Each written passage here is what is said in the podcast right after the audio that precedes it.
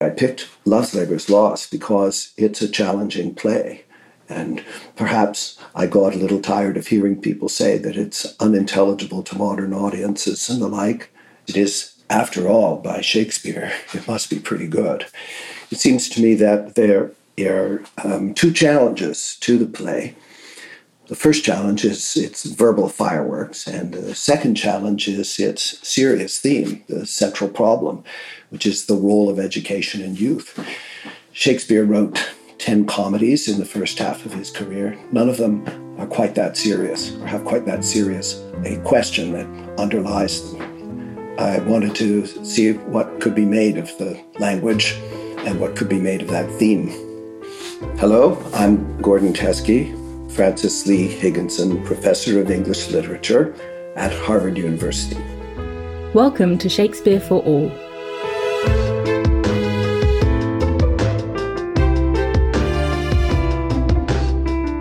Today, we're speaking with Professor Teske about Love's Labour's Lost, a comedy written around 1595. The King of Navarre and 3 of his lords have sworn to devote themselves to a harsh regimen of study for 3 years, during which they will see no women. Of course, no sooner have the 4 men made this oath than 4 women turn up at their court, and, before long, the men's only study is how to win the ladies' hearts. Love's Labour's Lost is one of Shakespeare's most linguistically virtuosic plays. It's filled with elaborate rhetorical set pieces, clever punning, and fast-paced flirtatious banter. The linguistic complexity has led some scholars to claim that modern audiences can't enjoy this play. The complicated rhetoric and esoteric jokes are just too hard to follow. But in fact, all the wit and humour of these verbal games come across beautifully if you just see them performed. It makes my heart sink when I look into the Riverside Shakespeare and read in the opening sentence of the account of this play by the fabulous critic Anne Barton. In every other case, fabulous critic Anne Barton, who says, you know, the play is impossible for ordinary people to read. I think that's utter nonsense. She must have never seen a great production of the play, because it's really about the rhythm with which this material is delivered. The elaborate language and jokes is part of the theatrical rhythm. I talked to actors and I said, do you understand these jokes? They were saying, no, not most of them. And I said, do you think the audience does? No, I don't think so. The audience was laughing the whole time because the actors had a great sense of rhythm and delivery. And they always had that sort of wicked funny look in their eyes. So this is a case where, to understand what the purpose of the innate language in this play is, you have to think about the theater. You can't think about what's in front of you on the page. So my advice is relax, let it happen to you in the theater. Relax and enjoy it. The play opens with the King of Navarre and his 3 followers, Longaville, Dumaine and Berowne. Let fame that all hunt after in their lives live registered upon our brazen tombs, declares the king in his opening lines. That honour may make us heirs of all eternity. The king plans to win this eternal honour by turning his court into a little academy and devoting himself to learning. He invites the other 3 men to sign an oath to join him in the same rigorous programme, to study hard for 3 years, to eat 1 meal a day and fast 1 day a week, to sleep only 3 hours each night, and never, in all those 3 years, to see a woman. Longaville and Dumaine willingly sign the oath. Berowne is more hesitant. Oh, these are barren tasks, too hard to keep.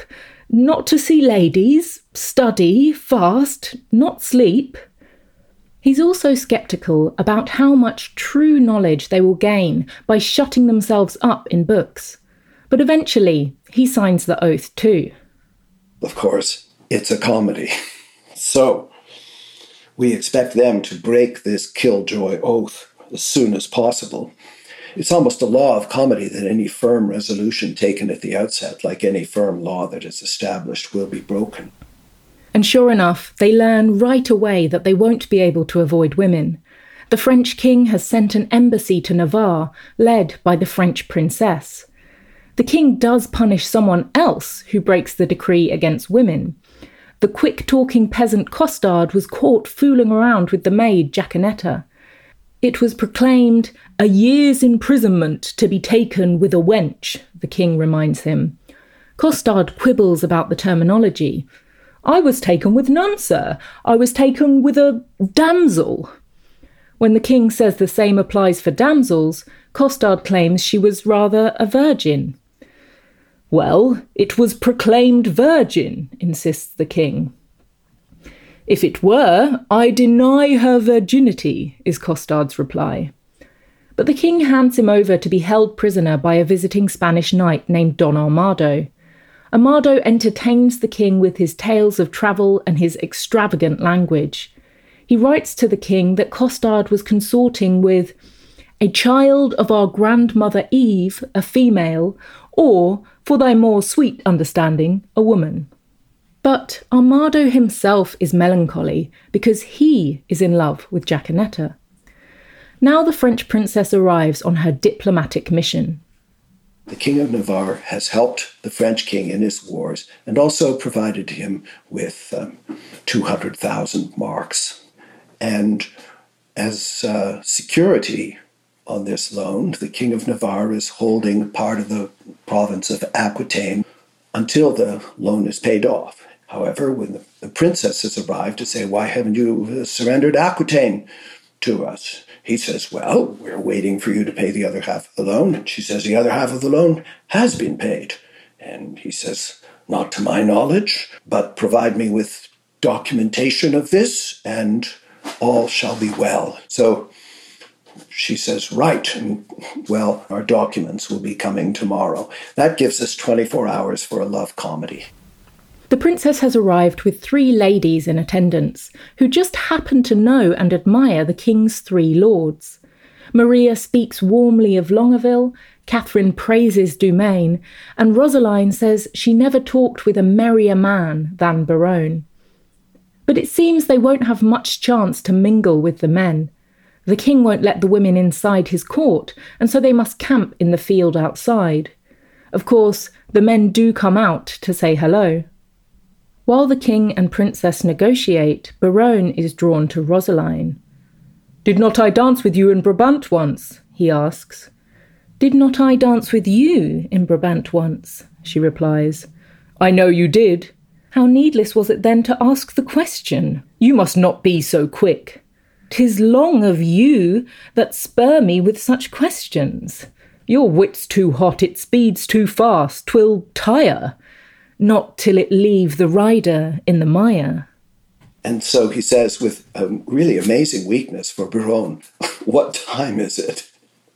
And she says, "The time that fools should ask." So every direction he turns, she's got a slap waiting for him. It's delightful because of the speed of the exchange. Clearly, he's fascinated with her, but also an attractive woman who's not to be humiliated or taken for granted will nevertheless become interested in, or curious perhaps is the correct word, in a man whom she's made a public fool of. Dumaine, Longaville and Berowne all approach Boyette, the princess's attendant, to ask about the ladies. Boyette tells the princess, in turn, that he believes the king is in love with her. Meanwhile, Armado releases Costard so he can deliver a love letter for him to Jaquenetta. "There is remuneration," he says, giving him a coin. Costard is even more delighted with the word than with the payment. "Remuneration! Oh, that's the Latin word for 3 farthings. But no sooner is he on his way than Berowne asks him to deliver another love letter to Rosaline. Costard goes to the ladies to deliver Barone's letter, but mistakenly hands over Armado's. We next meet Nathaniel, the clergyman, and Holofernes, the schoolmaster. Holofernes is another character who loves to pile on words and phrases in English and Latin.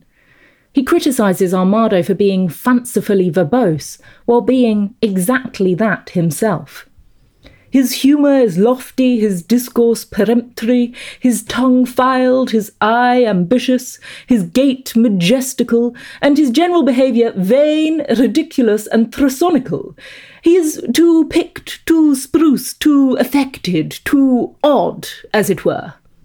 Holofernes is a very funny figure, but not a dislikable one. And he does represent a very uncomfortable social situation for university graduates of the day, of which we should never forget Shakespeare was not one. These poor teachers, they leave the glorious halls of Oxford and Cambridge, and off they go to remote Devon with the task of beating Latin grammar into boys' heads with inadequate textbooks. So they have nothing really to give them any dignity. They're figures of fun in the town. So the pomposity is one of the ways they keep their dignity up. Jaquenetta arrives with her love letter to ask Nathaniel to read it. But Costard has mixed up the letters again. It's actually from Berowne to Rosaline. Nathaniel tells her to show it to the king. The next scene begins with the lovelorn Berowne on stage by himself. Earlier, when he sent his love letter to Rosaline, he reflected on himself with disbelief and comic self-disgust. I forsooth in love!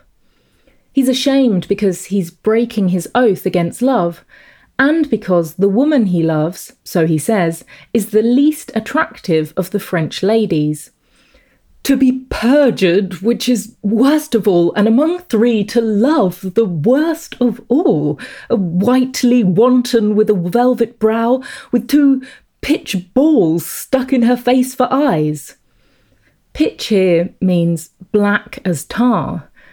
Now, in this scene, he's still just as frustrated. I am toiling in a pitch that defiles, he says. He's still ensnared by Rosaline's black eyes that he can hardly admit that he finds attractive. By this light, but for her eye, I would not love her. Yes, for her two eyes. He finally groans, I would not care a pin if the other three were in. He soon learns that the other three are in love, during the most brilliant comic scene of the play. It begins when Berowne sees the king coming. He steps into hiding as the king enters, and then the king privately gives a soliloquy confessing the same, that he is in love with the princess. And, of course, he's overheard by Berowne. This is classic theatre, right? One person in hiding, overhearing another. So you have that ironical difference where one person knows the situation in part and another knows the situation in its entirety. And then Longaville enters, and as he does, the king steps into a bush, and Longaville confesses his love for Maria, and he is overheard by the king. And Dumaine comes in and confesses his love for Catherine, now with the king and Longaville in hiding, so that the king and Longaville both overhear Dumaine. They come out, both of them feeling very superior, and denounce Dumaine. And then out comes Berowne to denounce all of them as hypocrites. Thus I whip hypocrisy. And that's funny, of course, because he's confessed how embarrassed he is about breaking the oath, and yet he's so severe with them for being oath breakers. And we know that the spring of comedy is being wound up as tight as it can, because to complete the scene, of course, Berowne has to be exposed for an hypocrisy worse than that which he has accused the others of. Jaquenetta now enters with Berowne's love letter to Rosaline. He hastily attempts to tear up the paper, but the others see what it is, and Berowne admits, Guilty, my lord, guilty, I confess, that you three fools lacked me fool to make up the mess. He's just as much in love as they are. The others now mock him, somewhat cruelly, for loving Rosaline, joking that she is black as ebony and that no devil will fright thee so much as she. But ultimately, they all recognise their common plight and plead with Berowne to find some clever way to excuse their breaking their oaths. Berowne gives an elaborate speech arguing that their vow to study is actually fulfilled by loving, for love is the source of true knowledge. Women's eyes, he says, are the books, the arts, the academies that show, contain and nourish all the world. Then fools you were these women to forswear, or, keeping what is sworn, you will prove fools. He concludes, let us once lose our oaths to find ourselves, or else we lose ourselves to keep our oaths. The men joyfully resolve to woo these girls of France. The king asks Don Armado to arrange some delightful ostentation or show for the princess to be presented, Armado says, in the posteriors of this day, which the rude multitude call the afternoon.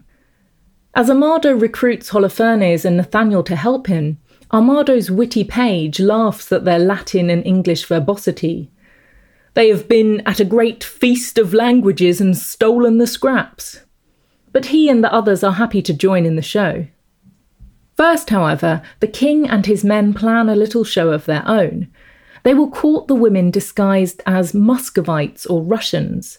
Boyette reveals their plan to the women, and the princess says that they will disguise themselves too.